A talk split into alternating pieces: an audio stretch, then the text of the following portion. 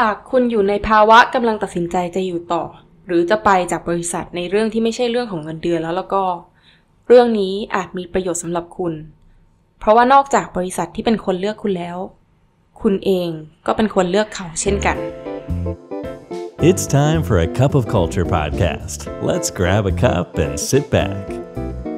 ได้เวลาจิบกาแฟคุยกันเรื่องวัฒนธรรมองค์กรกับ A Cup of Culture แล้วนะคะ สวัสดีคุณผู้ฟังนะคะ ขอต้อนรับคุณผู้ฟังเข้าสู่กาแฟแก้วที่ 328 กับกัน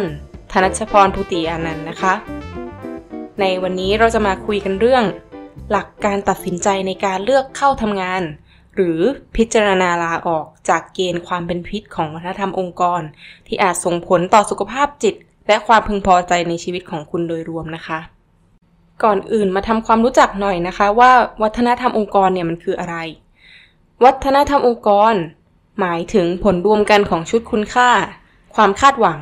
และการปฏิบัติตนของพนักงาน และผู้บริหารทั้งหมดรวมกัน เป็นบรรทัดฐานให้บุคคลที่เข้ามาทีหลังประพฤติตามนะคะ ซึ่งหากเป็นวัฒนธรรมองค์กรที่ดี คนในบริษัทมีพฤติกรรมที่ดีต่อกัน ก็จะช่วยเพิ่มประสิทธิภาพในการทำงาน ในขณะที่ หากวัฒนธรรมองค์กรมีปัญหา บรรยากาศและรูปแบบการมีปฏิสัมพันธ์กับผู้คนในองค์กรด้านลบ ก็จะถูกดึงดูดให้มีการแสดงออกอย่างต่อเนื่องเลยนะคะ เช่น การรวมกลุ่มนินทาคน พนักงานมีการกลด่าองค์กรจนเป็นเรื่องปกติ การทำงานเช้าชามเย็นชาม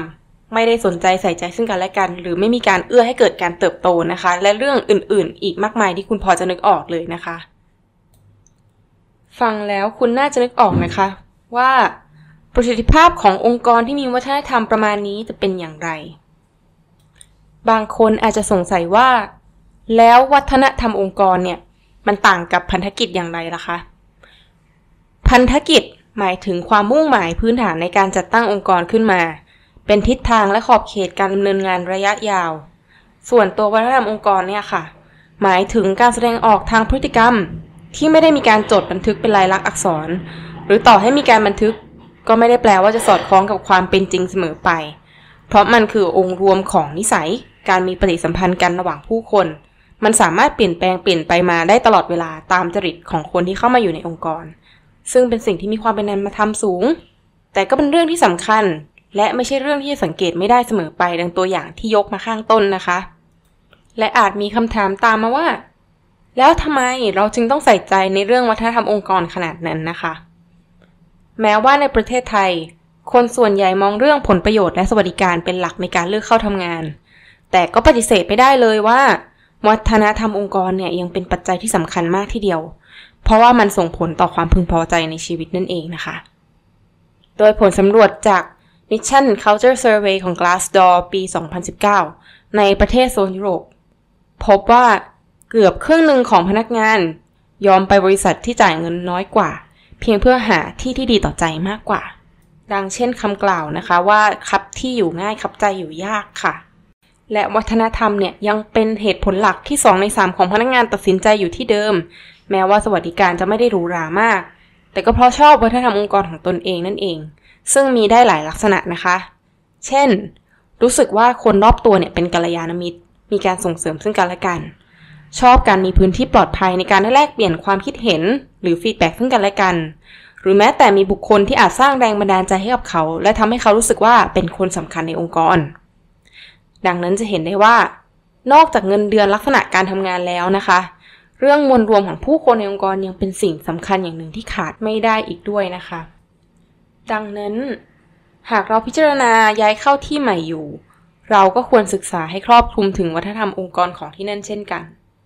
โดยเรามีสัญญาณเตือนธงแดงของวัฒนธรรมองค์กรที่เสี่ยงต่อการลดความสุขในชีวิตของคุณ จาก Harvard Business Review นะคะ มีทั้งหมด 4 ประการด้วยกัน โดยที่กันจะมาเล่าให้คุณได้ฟังนะคะ ประการแรก หากการอยู่ในองค์กรนี้ทำให้คุณต้องจริงใจน้อยลง ต้องปกป้องตนเองมากขึ้น กล้าพูดความจริงน้อยลง หรือต้องพยายามปกปิดอะไรบางอย่างนะคะ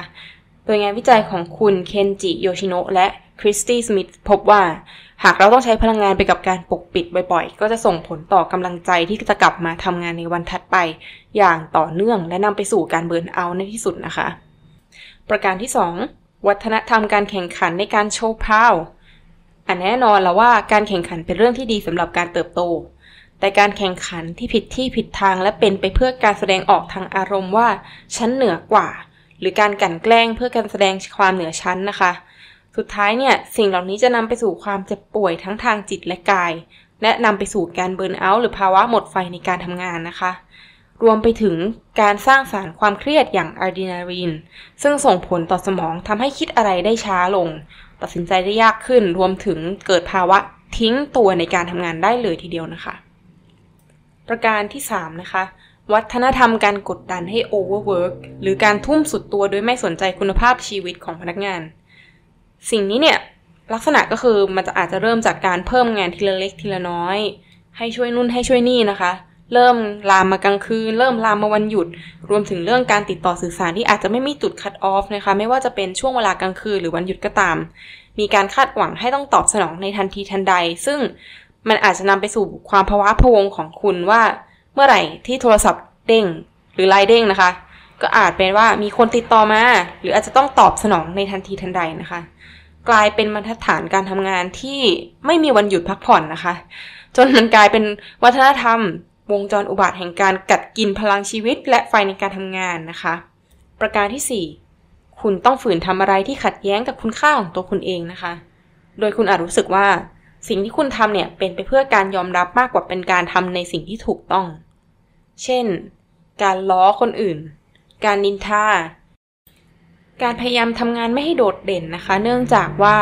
กลัวว่าจะเป็นที่คอรหาของคนหรือว่าเป็นที่อิจฉา ละเลยคำว่าการทำงานให้เต็มที่ไปนะคะ เพียงเพื่อต้องการการยอมรับจากผู้อื่น หรือต้องโกหกเพื่อความพึงพอใจของใครบางคน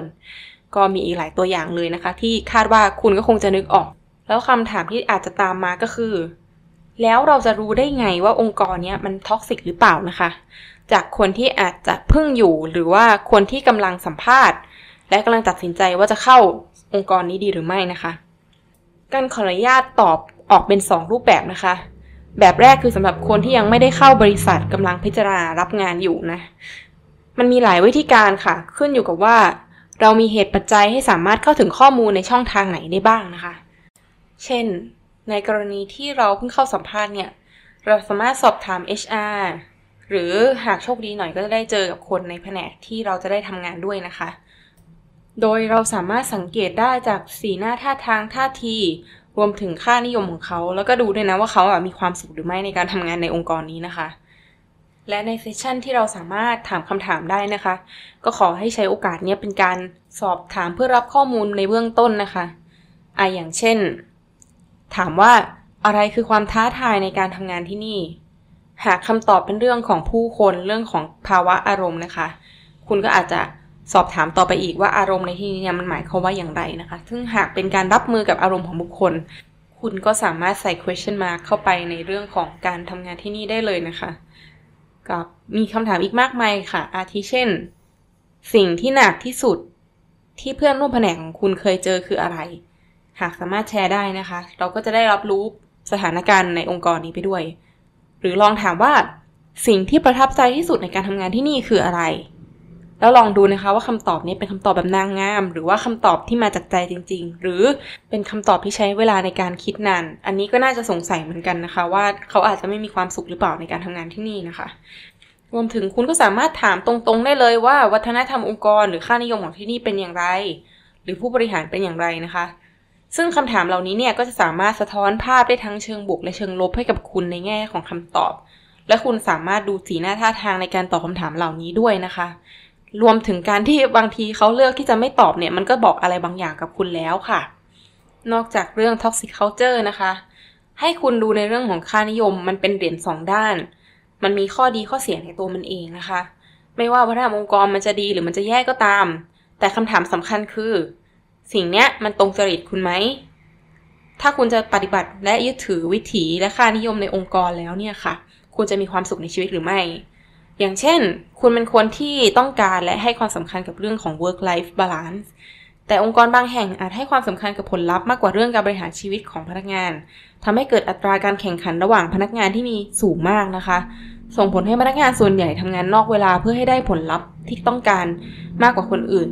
และหากคุณเป็นคนที่ชอบทุ่มสุดตัวชอบการแข่งขันอยู่แล้ว ที่นี่ก็อาจเหมาะสมสำหรับคุณก็ได้นะคะ แต่หากคุณให้ความสำคัญกับด้านอื่นมากกว่า คุณก็อาจจะต้องฝืนตัวเองสักหน่อยในการอยู่ที่นี่นะคะ อีกช่องทางหนึ่ง คือการศึกษาอัตราการลาออกของพนักงานที่นี่ หากคุณเห็นในใบประกาศสมัครงานมีตำแหน่งสำคัญสำคัญจำนวนมากเลย ในกรณีที่เป็นองค์กรที่มีอายุมานานและยังไม่ได้ขยายงานนะคะ อยู่เรื่อยๆ บ่อยๆ เลย คุณก็อาจจะต้องพึงระวังตัวไว้แล้วว่า เฮ้ย มันอาจมีสาเหตุที่ทำให้คนทำงานในตำแหน่งสำคัญสำคัญเนี่ยไม่สามารถอยู่ที่นี่ได้นาน หรือมีการต้องเปลี่ยนถ่ายคนบ่อยนั่นเองนะคะ ซึ่งมันก็ยังมีวิธีการอีกมากมายนั่นแหละค่ะ ที่จะหาข้อมูลให้ได้มาว่าบรรยากาศวัฒนธรรมองค์กรของที่เนี่ยเป็นอย่างไร ส่วนในกรณีที่คุณเป็นพนักงานที่กำลังพิจารณาอยู่ว่าจะลาออกดีหรือไม่ดีนะคะ ให้ถามตัวเองว่า คุณอยู่ที่นี่แล้วเนี่ย คุณชอบตัวเองมากขึ้นหรือน้อยลง ถ้าหากการทำงานที่นี่มันทำให้คุณออกห่างจากตัวตนในอุดมคติของคุณไปเรื่อย ๆ นะคะ คุณก็อาจจะต้องพิจารณาในการสร้างทางเลือกให้ตัวคุณเองมากขึ้นนะคะ ว่าคุณจะทำอย่างไร และที่สำคัญอย่าลืมนะคะว่าชีวิตและสุขภาวะของตัวคุณเองเนี่ยสำคัญกว่างาน ชีวิตคนเรามีเวลาจำกัด องค์กรไม่ใช่ของเรา เขามีตัวเลือกเสมอ คุณไม่จำเป็นต้องทรมานตนเอง เพื่อหล่อเลี้ยงความเชื่อว่า หากคุณออกจากองค์กรนี้แล้วมันจะไปเป็นยังไงนะคะ แต่หากคุณยังมีสิ่งที่คุณได้รับจากการอยู่ในองค์กรนี้อยู่ หรือยังไม่มีทางเลือกในการเปลี่ยนที่ทำงานนะคะ เราก็มีคำแนะนำให้คุณในช่วงถัดไป episode เกี่ยวข้องกับมินิ culture นะคะ หรือการสร้างวัฒนธรรมองค์กรในระดับย่อยในรูปแบบของทีมได้ เพราะว่าเราเปลี่ยนองค์กรไม่ได้ แต่เราสามารถมี influence หรือสร้างผลกระทบต่อคนรอบตัวได้เช่นเดียวกันนะคะ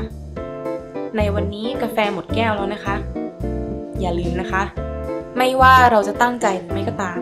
วัฒนธรรมองค์กรก็จะเกิดขึ้นอยู่ดี